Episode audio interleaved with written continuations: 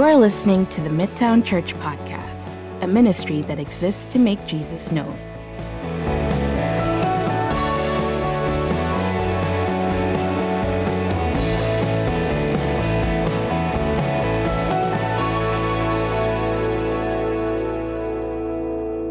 I invite you to take your Bibles out, whatever form they come in, and turn to 1 Corinthians chapter 5. We're back at it. We've taken a bit of a Christmas break and New Year's break from our study of this letter that Paul the Apostle writes to the church that exists in the Greek city of Corinth. Um, we're going to be looking at all of chapter 5 today. If you are a guest, you've come into an interesting Sunday. If you know anything about 1 Corinthians 5, it's not for the faint of heart, and it addresses a topic that, um, quite frankly, doesn't get addressed enough, and, uh, and what results is that there's much confusion if, if uh, it needs to be entered, if that makes sense. And so, um, and so I want to walk through it with you. It's one of the reasons why we teach through books of the Bible most often here, because this is a text that, if left to your own, you probably wouldn't choose it to be a part of a, a sermon series, but uh, it is so necessary, and like I said, uh, one that should be addressed more than it already is. And so, one of the great things about teaching through books of the Bible is you have to teach certain things that, um, that you may choose not to. So, let me read chapter 5, all of the verses, then I'll press pause, we'll pray, and then we'll start walking, walking through it together. Paul writes, It is actually reported that there is sexual immorality among you and of a kind that is not tolerated even among pagans. For a man has his father's wife. If you were here in November, we took a whole Sunday just walking through verse 1. And you, verse 2, are arrogant. Ought you not rather to mourn? Let him who has done this be removed from among you. For though absent in body, I am present in spirit, and as if present, I have already pronounced judgment on the one who did such a thing.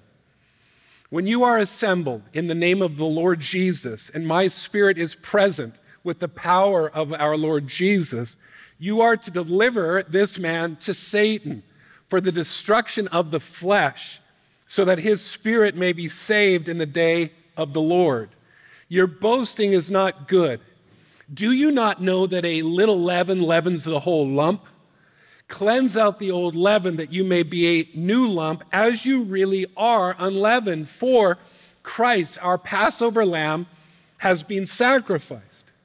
Let us therefore celebrate the festival not with the old leaven, the leaven of malice and evil, but with the unleavened bread of sincerity and truth. I wrote to you in my letter not to associate with sexually immoral people. Not at all meaning the sexually immoral of this world or the greedy and swindlers or idolaters, since then you would need to go out of the world. But now I am writing to you not to associate with anyone who bears the name of brother if he is guilty of sexual immorality or greed or is an idolater, reviler, drunkard, or swindler, not even to eat with such a one. For what have I do with judging outsiders? Is it not those inside the church whom you are to judge? God judges those outside. Purge the evil person from among you. Wow. Hey? Paul bringing the heat. Uh, we need to pray. And we need to seek God's leading and discernment and wisdom as we walk through this chapter together. So, Father, we do. We come before you asking that you would work and move by way of your Holy Spirit, the Holy Spirit who inspired Paul to write these words 2,000 years ago. But in the same way that the Holy Spirit produced this work, the Holy Spirit continues to be proclaimed and work through the word today. He produced it, now he proclaims it to us. So guide us, give us wisdom as we walk through this together in Jesus' name. Amen. you got to forgive me, I'm still dealing with a little bit of the, the COVID hack that, that I got a couple of weeks ago. So you're going to listen to my sexy, easy listening DJ voice today a little bit, all right? like I said, we've taken a six week or so break from this series. We come back to chapter 5. Uh, this, as I mentioned, is a, a letter written by the Apostle Paul to this church. But one of the things that we discovered early on in the fall is that it's a messy church big time messy church, lots of things going on in it that we're going to see, have already seen. One of the ways that we saw in the fall in the first four chapters that their messiness shows up is in their divisions. Remember that? A lot of divisions, a lot, a lot of camps, Paul people, Apollos people, Cephas people, the uh, hyper spiritual Jesus only people. And Paul calls them boastful because of that. He calls them boastful, boastful not spirit led, certainly not gospel minded.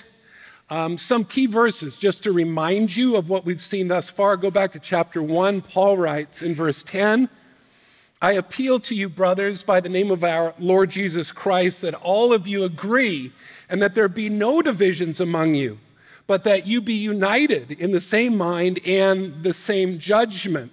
Hang a right, go to chapter 2, look at verse 14.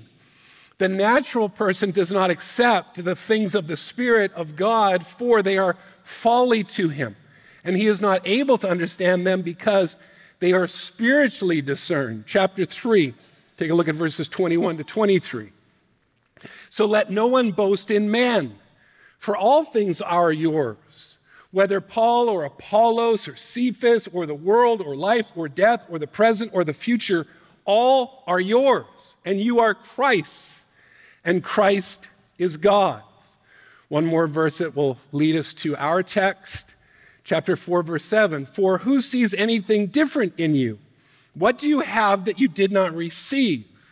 If then you received it, why do you boast as if you did not receive it? Which leads to our passage today, one of the most confrontational passages in the entire Bible. Um, you probably already picked that up when I read it. A quick flyover what's going on? Well, there's a man in this church that's in an ongoing sexual relationship with his stepmother. Um, it seems that the woman is not in the church because of how Paul deals with the man and doesn't deal with her.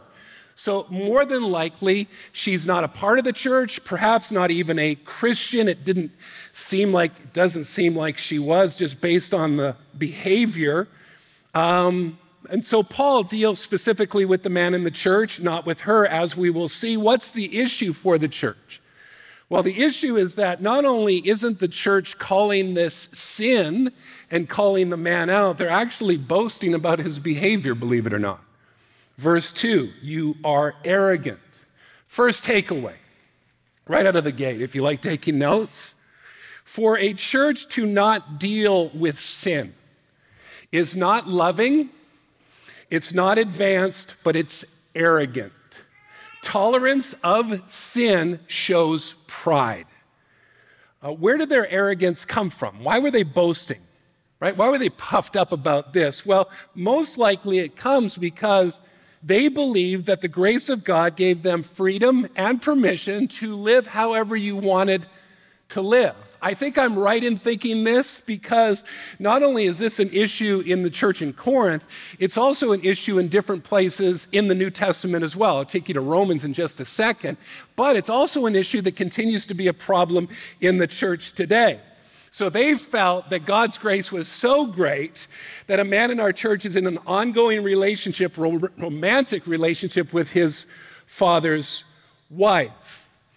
Why do I say this is an issue elsewhere? This misunderstanding of the grace leading to permission, boasting, I can live however I want. Well, Paul writes the following in Romans 6 What shall we say then? Are we to continue in sin that grace may abound? By no means. How can we, how can we who died to sin still live in it? So God's grace is so great that we should, this was the mindset, we should live in sin to show the world how great grace is. Paul's response by no means. This is the hell no of the Greek language, and I'm not overstating it. By no means should this be your mindset. It was going on in Rome. It's going on here in Corinth, but it also continues to be an issue today. Um, I've recently had conversations with a few people about someone they know who claims to be a brother, at least did claim to be a brother, living in unabashed sin. The question is, how should we respond? One of the people I had a discussion with said that they would say nothing for, and you know how this ends, for they want to be gracious. But is that grace? Is that what grace looks like? Is grace synonymous with permission and affirmation and acceptance? Is that what grace is? Well, the answer is by no means is that grace. It's actually arrogant to think that way. And the reason why it's arrogant is because people who do think that way think they know better than God. So God calls us to respond this way, but we're going to respond this way because I know better on how I should deal with this. And again, Paul says, by no means is that where you should land. What does Paul call the Corinthian church to instead? Instead of being arrogant and boastful? Well, let me highlight very quickly three things that show up in this chapter. First, they should mourn. Verse 2. And you are arrogant. Ought you not rather to mourn? So instead of being arrogant, they should mourn over the sin of this man. Why? Well, because sin, number one, grieves the heart of God. And number two, when one suffers, in the church, we all suffer. The sin of one in the church, whether you believe it or realize it or, or not, affects other people in the church when it's not dealt with. I know this is a challenge for some of us, especially when we live in our very self centered culture where the self, what's good for me, is most important and not the community. It challenges our mindset on that. It challenges our view of the ecosystem that is the church as we will see in what it means to be a member in the church. More on that later. So, first, they should mourn, not boast. Number two, they should judge. Verse 3 For though absent in my body, I am present in spirit, and is, as if present, I have already pronounced judgment on the one who did such a thing. So, Paul's not in the city. He's writing, obviously, to this church, and he says, when you gather, in verse 4, when you gather, when you assemble together, I will be with you in spirit. I've already pronounced judgment on this person, and you need to do the same thing. This bugs us, though, right? Because we may not have a lot of Bible verses memorized, but one of the ones that we have memorized is that somewhere in the Bible it says that we shouldn't judge. Somewhere. It's out there right? Who am I to judge? I would never judge, right? We say that often. And you're right, the Bible does say that. In fact, it comes from the mouth of Jesus himself. In the Sermon on the Mount in Matthew chapter 7, verse 1, Jesus says, Judge not, so that you not be judged. So it's wrong to judge, right? Would you agree? It's wrong to judge. It is our judgment that judging is wrong. Right? Do you know it's impossible not to judge? It's impossible. Anytime you declare something as wrong or right, good or bad, you're judging. Did Jesus not understand that? Well, of course, Jesus understood it, and that's why he gives a lot more information about judging than simply what is found in Matthew 7, verse 1.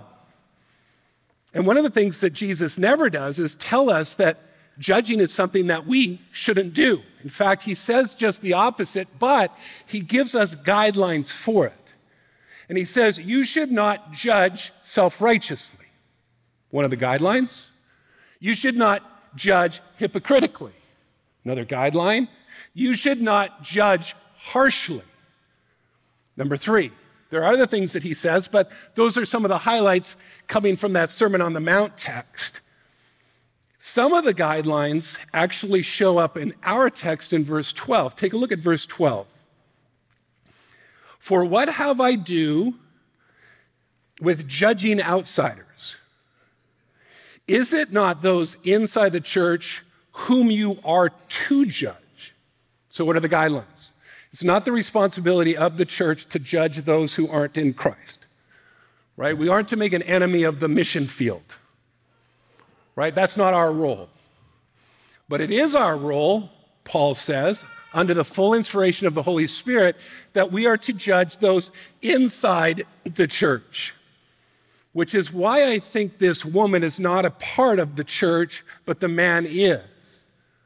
And therefore, if someone in the church who claims to be a brother in Christ is shacking up with their stepmom, you should judge that behavior as wrong, Paul says. Which leads to a final thing Paul calls this church to they should purge. Take a look at verse 13. God judges those outside, purge the evil person from among you. This is a quote that shows up a number of times in the Old Testament that Paul is using there to end verse 13. But this isn't the only place he says this. If you go back to verse 2, Paul says in the second part of that verse, Let him who has done this be removed from among you. Verse 5, you are to deliver this man to Satan for the destruction of the flesh, so that his spirit may be saved in the day of the Lord. Look at verse 7 cleanse out the old leaven or yeast, used here as a picture of sin. Cleanse out the old yeast that you may be a new lump as you already are, meaning act like you are, be who you are, live out what has been realized in you. Verse 11 Now I am writing to you not to associate with anyone who bears the name of brother if he is guilty of sexual immorality or greed or is an idolater, reviler, drunkard, or swindler, not even to eat with such a one. Yikes. You see what I mean about this text being one of the most confrontational in the entire Bible on the topic that we're looking at today. I mean, if we hated things earlier, we really hate this. This call to purge, get rid of the man, I mean, where's the mercy? Right? Where's the compassion? Where's the love? I mean, who amongst us is perfect? Kicking a guy out of the church can't be loving, can it? Well, we have to dig deeper. And 1 Corinthians 5, what we need to dig deeper into, 1 Corinthians 5 introduces a topic uh, of something, a, a topic called church discipline. Uh, and it's one of the most prominent, like I've already said a couple of times, one of the most confrontational texts that speaks to this topic.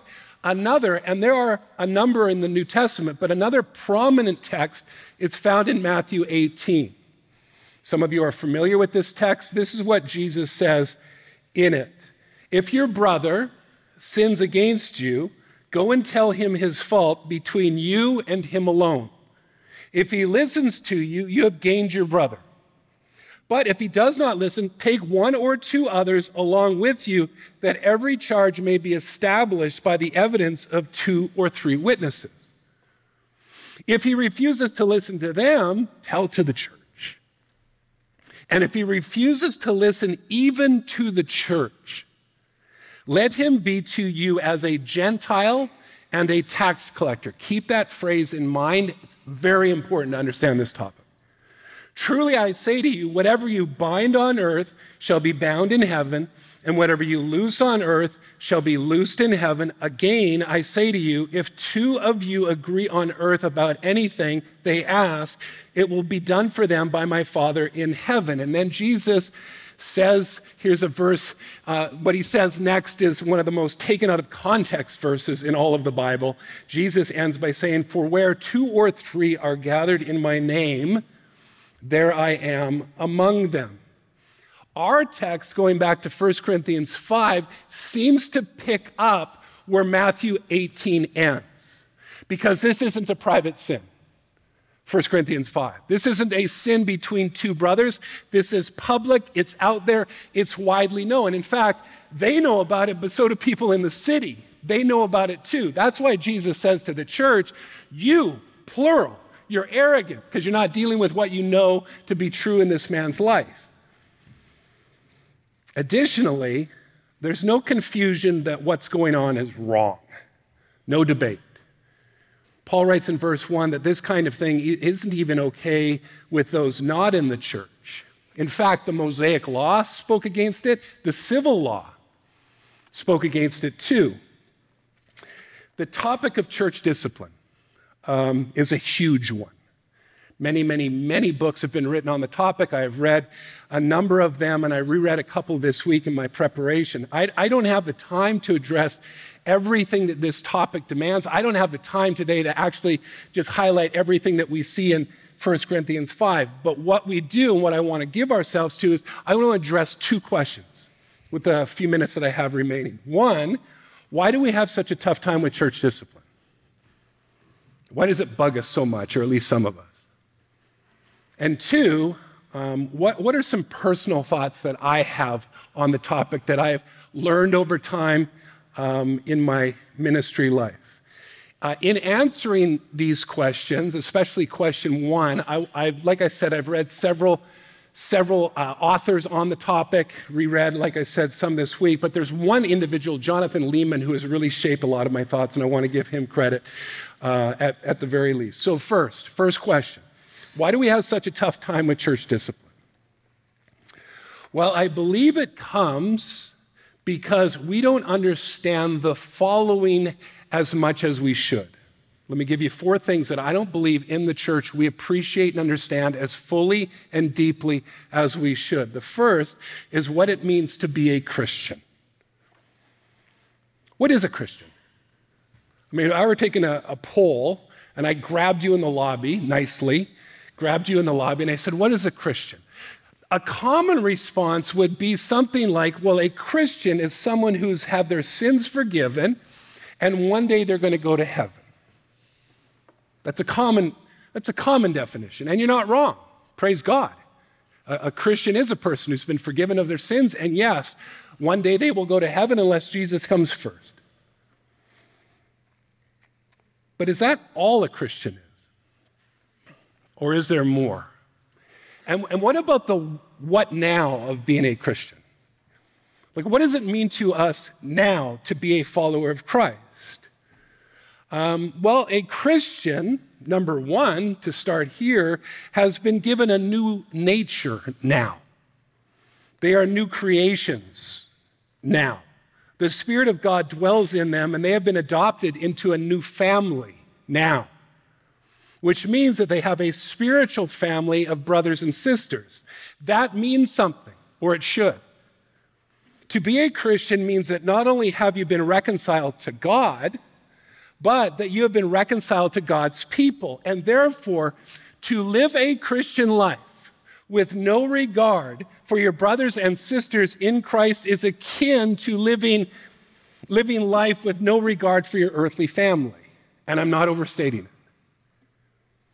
A Christian, biblically speaking, has a new status, they have a new nature, a new family, and a new calling. This is what this is the role that baptism and communion play in a Christian's life. Baptism identifies us in the name of the Father, Son, and Holy Spirit, and with those who identify themselves in the same way. To eat the Lord's Supper is to proclaim Jesus' death and our membership in his body, the church. And therefore, what is a Christian? Well, a Christian is someone who wears the name of God on, on earth, who represent and declares his gospel and is united to his people. A Christian is an ambassador of Jesus someone whose life and work and identity meld together. If you don't understand that, you're going to have a problem with church discipline. If all you define Christianity as sins forgiven, going to heaven one day, now doesn't matter. You're going to misunderstand this topic. Second thing that I believe we misunderstand, and that is what is the local church? What, what, what is the church? Well, we are actually given a partial definition of the church when Paul writes in verse 4, you see it there? When you are assembled. See that word assembled? It's the Greek word synago, where we get the word synagogue, which literally means assembly or uh, uh, coming together, gathering.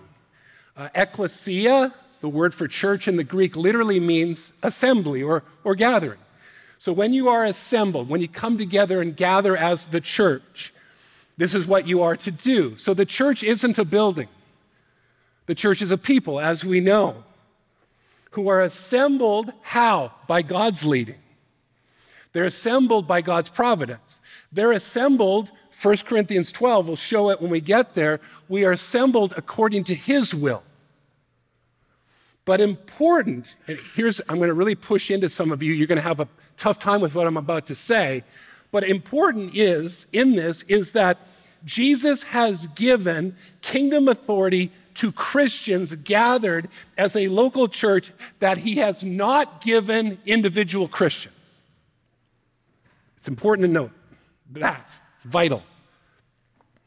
This is what Jesus is speaking of, going back to that Matthew 18 text when he says that the church can loose and bind whatever, and whatever is loosed and bound on earth is loosed and bound in heaven. But that's the role of the church. Jesus says something similar, in fact, um, in John 20, you can read it behind me, when Jesus said to them, again, these are the apostles, Peace be with you, as the Father has sent me, even so I am sending you. And when he had said this, he breathed on them and said to them, Receive the Holy Spirit. If you forgive the sins of any, they are forgiven them. If you withhold forgiveness from any, it is withheld. This is a different way of saying what you bind and what you loose on earth is bound and loosed in heaven. Does Jesus say that we truly can forgive someone's sins? No. Not truly. We can't forgive someone's sins. However, we have been given the gospel and we can say to people, if you come to Jesus, repent of your sins, displaying fruit of that repentance, you're saved. So, in that way, we can. Understanding this is vital as well if we're going to understand church discipline. Um, this is uh, what Jesus means in Matthew 18 when he says that if you bring someone before the church and they don't even repent when brought before the church, treat them like a Gentile or a tax collector. Meaning you're declaring before the world that there is nothing in this person's life who demonstrates that they're truly a follower of Jesus. That authority has been given to the church. In the same way that when somebody's getting baptized, we ask them, Do you confess with your mouth that Jesus is Lord? Do you believe in your heart that God raised him from the dead? What do we say? They say, yes. We say, based on your confession of faith, based on your testimony, we declare you a follower of Jesus. Reality between that person and God, certainly, but the church declares this person is a follower of Christ, and then we baptize them.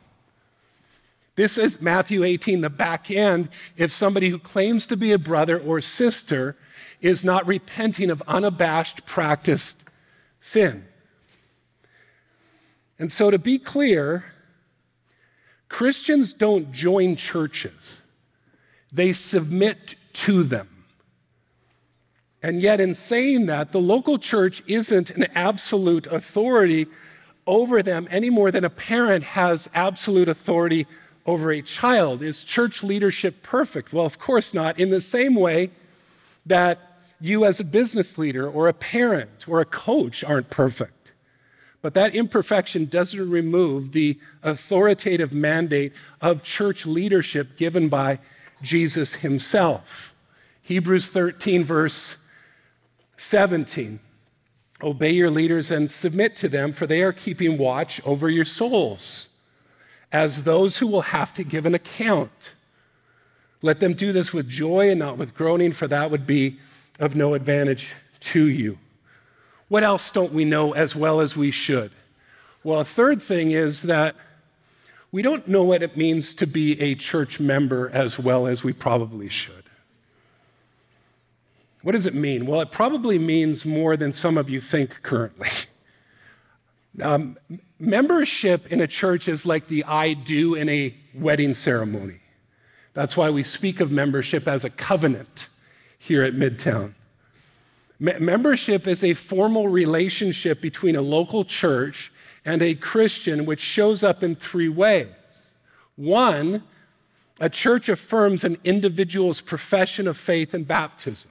That's the role the church is to play. Two, the church promises to give oversight of the individual's discipleship. Just think about the Great Commission go into the world, making disciples, baptizing them in the name of the Father, Son, and Holy Spirit, teaching them to obey everything that I have commanded you. That's our call as the church in terms of our discipleship of people in it. And three, the individual submits him or herself to the discipleship of the body and its leaders.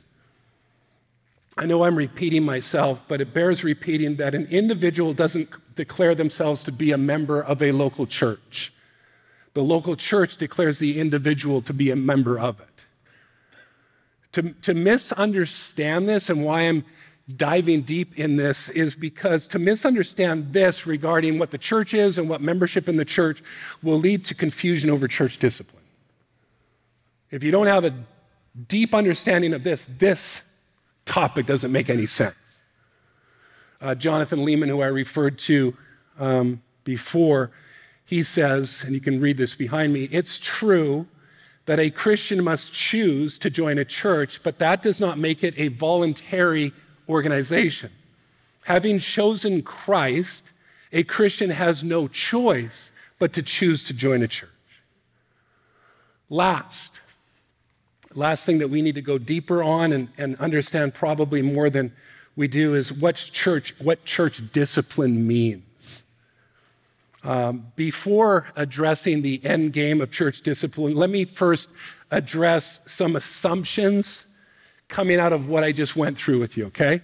I know this is more like a lecture today, more information than inspiration, right? I get that. Um, just hang with me. I'm working hard for you. Love you. Want to serve you well in this. But what are some expectations based on those previous things that are true? One, there's an expectation of transformation for the Christian. We should expect this. A Christian is a new creation, the Spirit of God Himself is in them. And therefore, by way of the power and the work of the Holy Spirit, a person's life will be transformed. We should expect that. There will be fruit and growth and ongoing Christ likeness. Do people grow at the same rate? No, but they do grow. Trees are known by their fruit. Something that is given birth to should grow. Happens with babies, it happens with us spiritually too. Secondly, Christians are to represent Jesus on the earth. We should expect that. They are to be his witnesses and ambassadors and, and salt and light. This is not optional for those who declare Jesus as Savior and Lord. It's not an option. And therefore, church discipline is a right response for those who don't represent Jesus accurately and rightly. Three, the church has been given authority, given by Jesus himself. Churches don't make people Christians, but it does have the Jesus given responsibility of declaring who and who isn't a Christian. This is what excommunication speaks of. Excommunication literally is you no longer are allowed to participate in communion excommunion, excommunication. Um, it, it, it's the church saying to the world that it can no longer vouch before the world that this person's citizenship is in heaven. Again, going back to Matthew 18, that's what Jesus is speaking of when we are to consider people like Gentiles or tax collectors, that there's nothing evident that is bearing fruit of who they claim to be. A fourth expectation Membership is submission to a local church in obedience to Christ. Christians are to submit to the affirmation and oversight of the local church. Um, which I know you go, well, hey, pastor man, obviously you would think that you're a pastor. Everything I'm sharing with you is found in the New Testament. I'm just a spokesperson. It's very clear, but I don't think we get it today. Um, few minutes left. I want to end this time with the minutes that I have remaining by going back and addressing specifically what is the end game of church discipline? What, what is the purpose behind it? Well, first, it's meant to expose sin. Um, think of sin like a cancer, a, a cancer that needs to be exposed and needs to be cut out which is the, the language Paul uses in verse 2. You are arrogant, ought you not rather to mourn? Let him who has done this be removed from among you. Second, church discipline is meant to warn. Uh, there, there is a final judgment coming, and discipline is a compassionate warning to it. Third, it's meant to save. It's the device of last resort for bringing an individual to repentance. Take a look at verse 5, this weird, wacky verse. Let me read it one more time for you. You are to deliver this man to Satan for the destruction of the flesh, so that his spirit may be saved in the day of the Lord. The day of the Lord, this is the return of Jesus, the, the capital D day of the Lord. What does it mean to hand him to Satan? Well, Satan is the God of this age. It's to remove him from the protection that the church gives to you and me. And whether you realize it or not, there is a protection that comes with being a part of a local church. There is safety, there is, there is accountability, there's help. And when we are removed from that, some of us do it to ourselves, by the way, when we, re- we remove ourselves from the local church, we're no longer in that domain of safety. And Paul says, do this for the destruction of the flesh. What is, is he talking about being killed? No, the flesh that wars against the spirit. What Paul is saying, when you remove them from that place of safety and family and support and encouragement, and they now continue to live this life of sin, they come to a place by God's grace and work. They come to a place and they say, I don't want this anymore. And they return and they come back to the church. And, and importantly, highly important, they come back to Jesus. And they receive grace upon grace so that at the return of Jesus, by God's grace, their spirit will be saved. Which means, fourth, that spiritual discipline is meant to protect. Sin, as I said earlier, by a member in the church affects the church. By the way, sin in your own life, if you're a part of a family, affects your family's life, whether you realize it or not. Work as hard as we do at trying to keep things secret, it affects us. Things go on in this present darkness that we don't see, but there is an effect. So too in the church. And so the analogy, as I've highlighted, is Paul talking about yeast. Yeast is always used synonymously with, or most often is used synonymously with sin in the Bible. This is the Passover feast. Passover lamb killed, original Passover blood put on the doorframe uh, of, of a house. But also, they were to eat unleavened, bread without yeast. In fact, they were to rid their homes of it when they celebrated Passover. That analogy is the analogy being fleshed out here. Remove that yeast from the lump of dough that is the church because it affects a little bit of, I'm not a cook, but I, I know a little bit about yeast. Put a little bit of yeast, making some bread, man, puffs up, right? Affects the whole thing. That's the analogy Paul is, is using. The, the yeast, the sin, the cancer needs to be removed, or else it will kill and destroy the lump that is the church. Fifth, almost done. It's meant, church discipline is meant to preserve a good witness of Jesus. Verse 7 Cleanse out the old leaven that you may be a new lump as you really are unleavened. For Christ, our Passover lamb, has been sacrificed. What Paul is saying is, guys, Jesus did this for you. He, he sacrificed himself for your sins. So, as you live your life, live who you are now in Christ. Remove that yeast. Why? Because of what Jesus has done for you.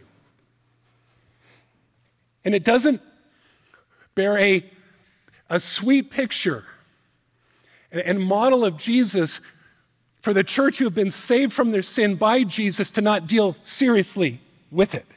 Does that make sense? And sixth and last, it's meant to lead people back into re- right relationship with Jesus. Church discipline is not to be a punishment.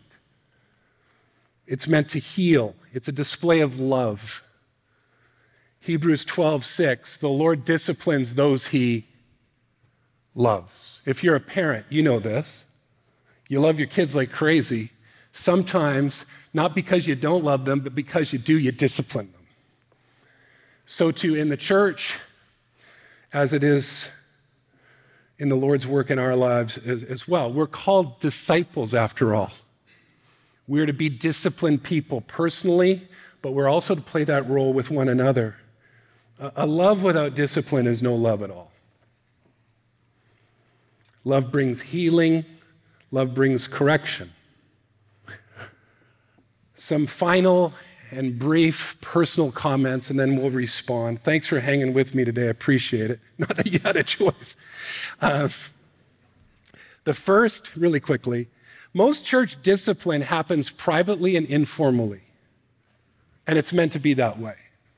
It's meant to be one brother, sister going to another brother and sister and making things right, just keeping it to the two of you. Like if, if you have to deal with someone, go do it. Don't call the church. Don't talk to your CG about it. Go and make it right. Personal, one on one, you've, saved your brother or sister, as Jesus says. Second, church discipline takes much wisdom and, and prayer. It's, it's, it can be very messy. It's not an easy plug and play system. Input this, do this. It's not always that easy. And so we must be people of prayer and conversation and seeking of, of God's wisdom and leading. Third, church discipline most often should be a slow process. As going back to chapter Matthew chapter 18, one on one, two or three on one, bring it to the church. It's a process. Prayer, counsel, and so forth. It wasn't a quick, a slow process in chapter five because this was already known, and was out there. But most often it's a slow process. And fourth, when dealing with a person's sin, that sin must be outward, it must be serious, and it must be unrepented. Uh, this is not to downplay others' sin, but remember that love covers a multitude of sins. What constitutes serious sin? Well, it certainly includes going to our text, habitual, practiced, and unrepentant sexual immorality greed, thievery, abuse, and drunkenness. We're not even to eat with such a one who claims to be a Christian. Hard message. Not too, like I said, inspiring, but very necessary. And, and I take joy in, in sharing this because I take joy anytime I get to teach God's word. Uh, and yet, the topic is a weighty one. I get it. And much of my personal experience with church discipline has been walked through with tears and grief. But then there's been the sweet times where I've seen, seen people come back to Jesus as the result of one or two brothers, sisters meeting with him or her. And for that, I'm, I'm glad and I rejoice over that. Uh, coming back into the fellowship of the body, to be reminded of their Passover lamb, to be reminded of their Passover lamb who received the discipline of God in their place, which is what this is all about. And so we need to respond to, in light of what our Passover lamb has done for us. So would you rise, please, as we do go into a time of response? Uh, let me pray and then I'll give you some direction. Father, we've heard now from your word. Uh, as I've mentioned, it's a weighty topic, it's a heavy one. Some of us may have experience with it, and perhaps some of our experience has been negative. Things haven't been handled well. And so I, I, pray that we wouldn't allow our experience to cloud what is very clear. We want to be people of discipline, individually individually and corporately, for the sake of the testimony of Jesus. We want to be a people of grace. We want to people, be a people who love one another so much that they're willing to have uncomfortable conversations. Give us that strength, give us that conviction, give us that boldness. We want to make much of you, Jesus, our Passover lamb, who took the discipline of the Father in our place. So as we respond now, may you be pleased with this time. I pray. In Jesus' name, amen.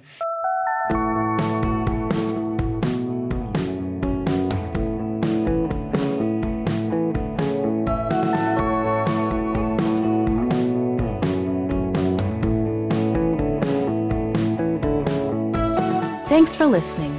For more information about Midtown, please go to midtownchurch.com.